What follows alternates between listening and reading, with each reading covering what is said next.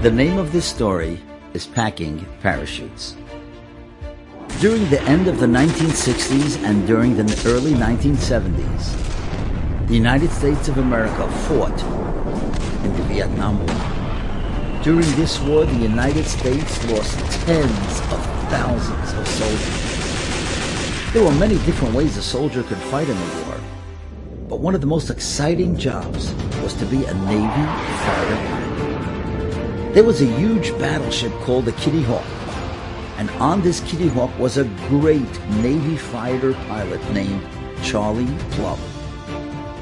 Charlie Plumb was a very famous fighter pilot to the point where he had flown 74 missions and all of them were successful. He had one more mission to fly. He was very confident that this final mission would be successful just like all the others. But to his shock, when he was over enemy territory, his plane was shot down and it exploded. He would have died, except he was able to use the parachute that was part of that plane. And that saved his life. Unfortunately, he landed in enemy territory. He was immediately captured and thrown into jail, where he stayed for five long years. The end of the five years, the war was over. He was finally freed, and Captain Plumb returned to America. He went through rehabilitation, and he became a very famous public speaker. One night after a speech in Kansas City, Captain Plumb went to a small restaurant and he was sitting eating alone. He suddenly felt uncomfortable. He turned around and he noticed that a man nearby was staring at him. And when he caught the eye of that man who was staring, that fellow came over to him and said, Are you Captain Plumb? Captain Plumb said, Yes, sir. He said, You're the Navy fighter pilot from the Kitty Hawk who flew all those successful missions? Captain Plumb said, Yes, sir. How do you know all this? And the gentleman said, I was a sailor on the Kitty Hawk, and I was the one who packed your parachute, the one that saved your life. Captain Plumb was astonished, and he asked him so many questions until he was certain that this man was really a sailor on the Kitty Hawk. With tears in his eyes, he thanked the sailor from the bottom of his heart. He said, I've been praying for you all this time, though I didn't even know who you were. Because if it wasn't for you, I wouldn't be standing here today. I can't thank you enough. The two got into a wonderful discussion, and after a while they parted ways. Later that night, Captain Plumb writes that he felt so bad. He couldn't stop thinking about this unusual meeting with a sailor who had saved his life. He thought, I must have seen that sailor on the Kitty Hawk a hundred times, but not once did I ever say hello or thank him. And if I hadn't met him today, I would never give him the courtesy that he deserves. Captain Plumb learned a valuable lesson. And that's the lesson that we want to learn from this great story. It applies to each and every one of us. There are so many people out there who pack our parachutes, but so many times we take them for granted. But these people, they deserve our Hakaras HaTov. That's what we learned from this beautiful story of Captain Plumb. So let's remember to say thank you. To say thank you to those who do us a favor. Thank you to our parents. Thank you to our teachers. Thank you to the chazan and shul, the rebbe or the morah who gives a class, the counselor in camp, anyone who enhances our lives. We have to remember they all pack our parachutes, and we owe them the chesed of saying thank you for the wonderful chasadim they have done for us.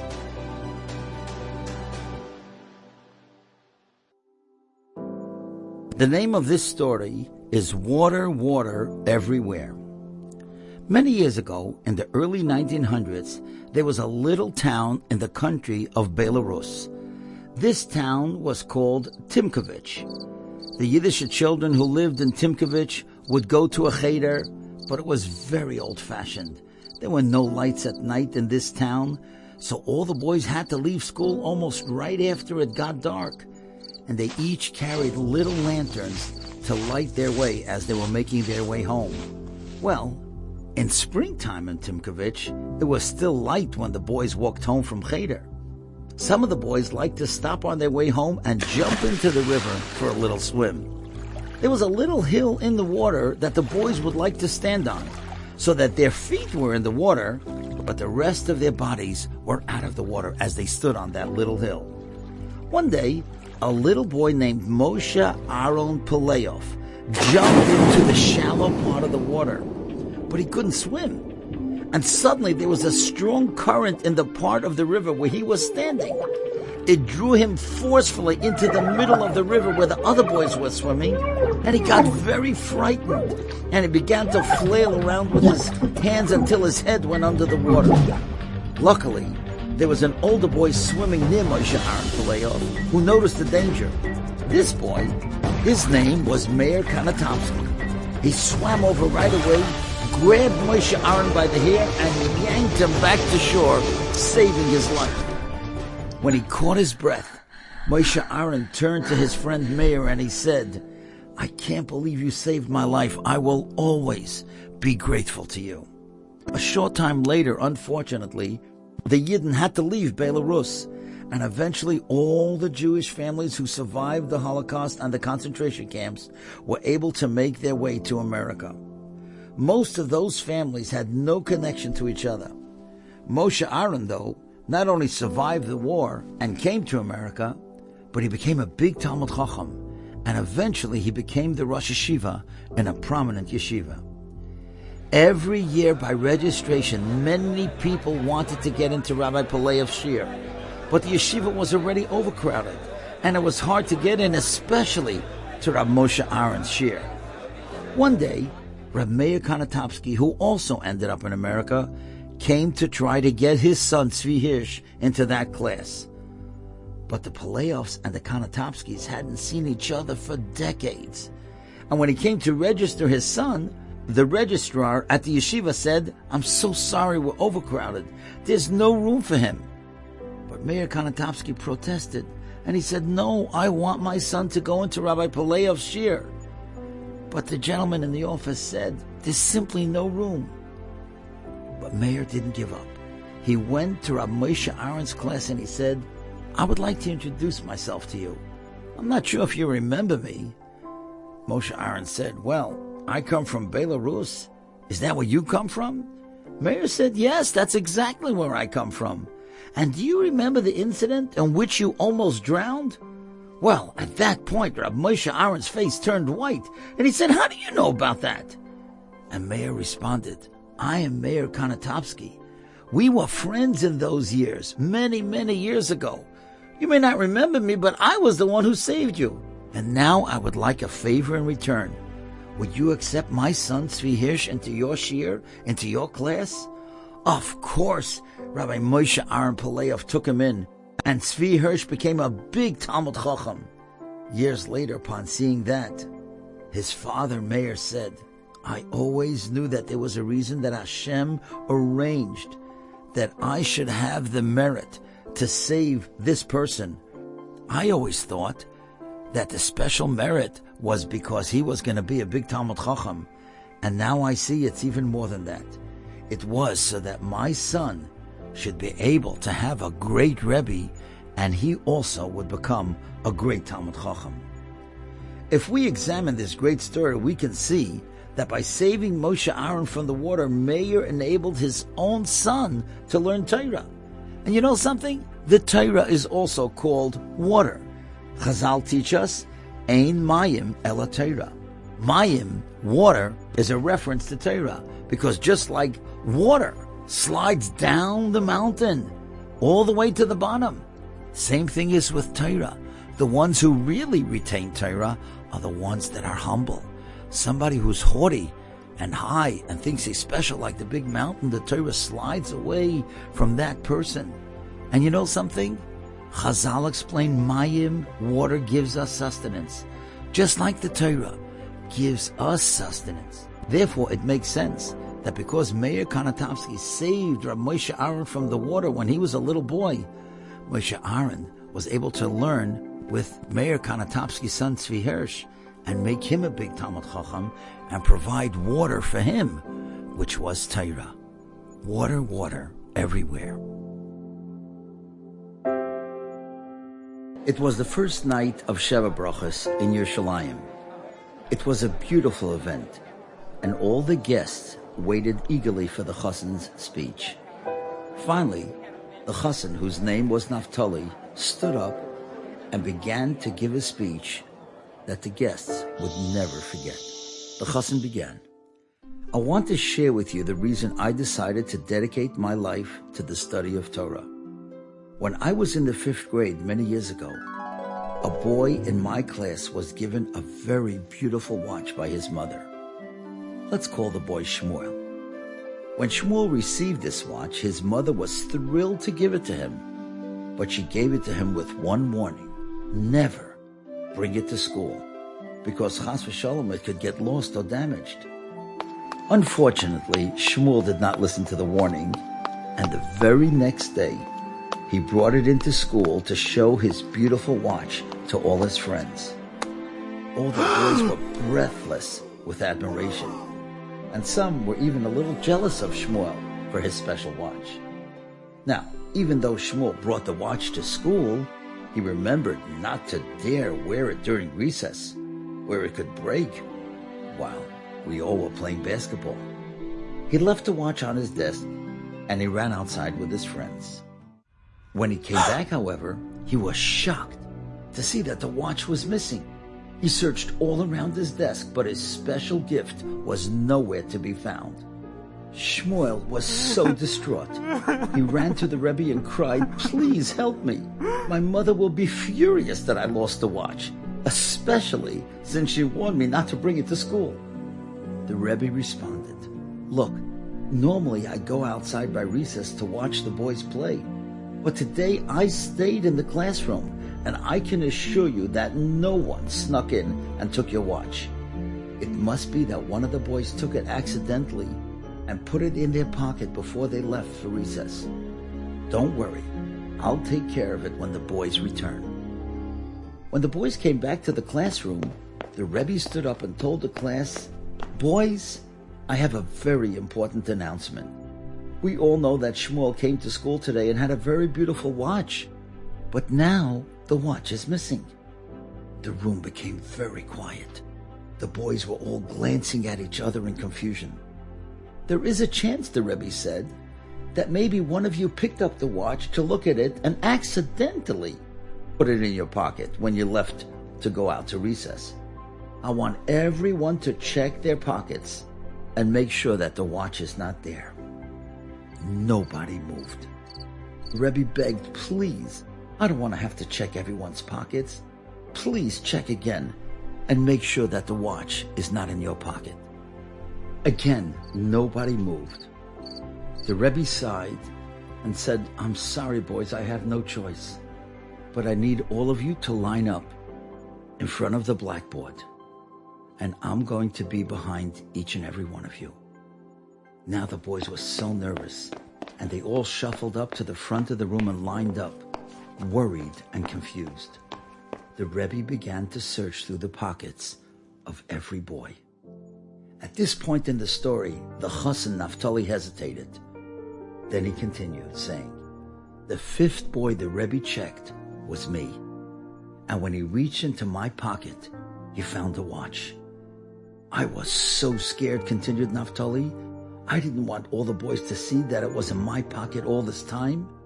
I waited for the Rebbe to exclaim that he had caught the robber, or to stop his search right there so that everyone would know that he found the watch with me. But even as I braced myself, my Rebbe just continued down the line, searching the pockets of each and every boy, even though I knew that he already had found the watch. At the end of the search, the Rebbe said quietly, you can all sit down. I have to watch. And as we filed past him, the Rebbe didn't even glance in my direction to show that it was me. I sank into my seat, so relieved, more relieved than I had ever been in my entire life. Naphtali paused and said, It was then that I realized what the Rebbe did for me that day. What he did for me that day was so special. He saved my dignity. If he would have announced that I had stolen the watch or even hinted that he found it with me, I would have been called a ganef, and a robber for the rest of the year. I would have been incredibly humiliated. What my Rebbe did was one of the most beautiful things someone had ever done for me, and I was so grateful. From that day on, I decided that I wanted to grow up to be just like my Rebbe. And my Rebbe was an incredible Talmud Chacham who devoted his life to learning Torah. So that's why you see me today, here in Yerushalayim, learning, devoting my life to the study of Torah. Naftali finished his story with tears in his eyes. The listeners were moved beyond words. After hearing the story, they realized that every person is a role model. And when you do something as extraordinary as what Naftali's Rebbe did that day, you can have such a huge impression on someone without even knowing it. This is such a beautiful story because it teaches us the sensitivity and the chesed that the Rebbe showed and did that day. And when you do a chesed for somebody else, you never know how far the implications can be. Because when you do a chesed for someone, you make them feel so special. And someday they're going to do chesed for The name of this story is called Covered. This beautiful story took place many, many, many years ago in an old shul in Berlin, in Germany. In this shul named Adas Yisrael, they were very particular about their minhagim, their customs. That's how the German people were. They were very meticulous about every custom and they kept them at the different times of the year. On Shabbos and Yontif, for example, the Rav of the shul would wear a very special high yarmulke. However, on Chol which wasn't really on the level of Shabbos and Yontif, he wore a specific kind of top hat, a tall top hat. So this story is about one day in the year where the minute could cause confusion, as you will see. It was Hoshana Rabbah. So is Hoshana Rabbah like a Yontif, or is Hoshana Rabbah like Chol Hamoed? The two Rabbonim of that shul, Rab Ezra Munk and Rav Meir Hildesheimer, they came in on Hoshana Rabbah to shul. What happened was that they went to their seats. They had a little office behind their seat. So they went into that office. They came out and they couldn't see each other because there was a big Aron Kodesh right between their seats. And what happened was that everybody was smiling because they saw that Rab Ezra Munk was wearing a tall top hat. Obviously, he considered it more like Chol Hamoed. Rab Meir Hildesheimer was wearing that special yarmulke. Obviously, he felt that Hoshana Rabbah was more like Yom Tov and Shabbos. When the shul came to laning Kriyas HaTorah, the Gabbai gave one of the Rabbonim Hagba, and he gave the other Rav Galila. Now, this was the first time as they walked towards the middle bima to do Hagba and Galila, they saw each other. Now they smiled at each other because Rav Munk, who was wearing the top hat, saw that Rav Hildesheimer was wearing the special yarmulke. And Rav Hildesheimer, who was wearing the yarmulke, saw that Rav Munk was wearing the top hat. They didn't say anything to each other. They did Hagba and Galila, and they walked back to their seats. And now you would not believe what happened right before Musaf. Everybody was watching them. They each went back into their offices behind their seats. And now when Rav Munk came out, he was not wearing his high hat. He was wearing a yarmulke because he wanted to give honor to Rav Hildesheimer. And Rav Hildesheimer, he came back. He switched his special yarmulke and now he was wearing the tall hat because each one was giving honor to the other person. And they were doing a chesed by showing that that's how you're supposed to paskin. That's how you rule, like the other person, not like he thought. It was an incredible display of derech eretz and chesed. The covet that they gave each other is something we can all learn about. And that's what chesed is all about. Recognizing the dignity of another person. When you show someone else recognition, you make them feel special and valued. And all this we can learn from Rav Munk and Rav Meir Hildesheimer. I just want to thank Rav Nochem Aronson from Manchester who told me this story. It was his grandfather, Mr. Max Sinnison, who was the first director of that shul who told everyone the story and we know it now for generations. This story is called When Shia Ran Home. There was a boy named Shia. He was a very sweet boy, but he had some learning disabilities. During the week, he would attend a school called Chush that specialized in teaching children with certain disabilities. But on Sundays, he went to Yeshiva Darkei Torah in Far Rockaway, New York. One Sunday, Shai and his father were in Far Rockaway to attend the yeshiva, and they saw a group of boys in the middle of a baseball game. Shia was not so athletic, but he wanted so badly to be included in that baseball game. He wanted to feel important as well. He begged his father, please try to get me into the game. His father agreed to try, and he walked over to one of the boys in the field and he said, Do you think my Shia could play a little along with you? Maybe he could get into the game for a while? Everyone knew that Shia was not a good ball player, but it happened that it was already the seventh inning of the game, and this team that was in the field was losing by six runs.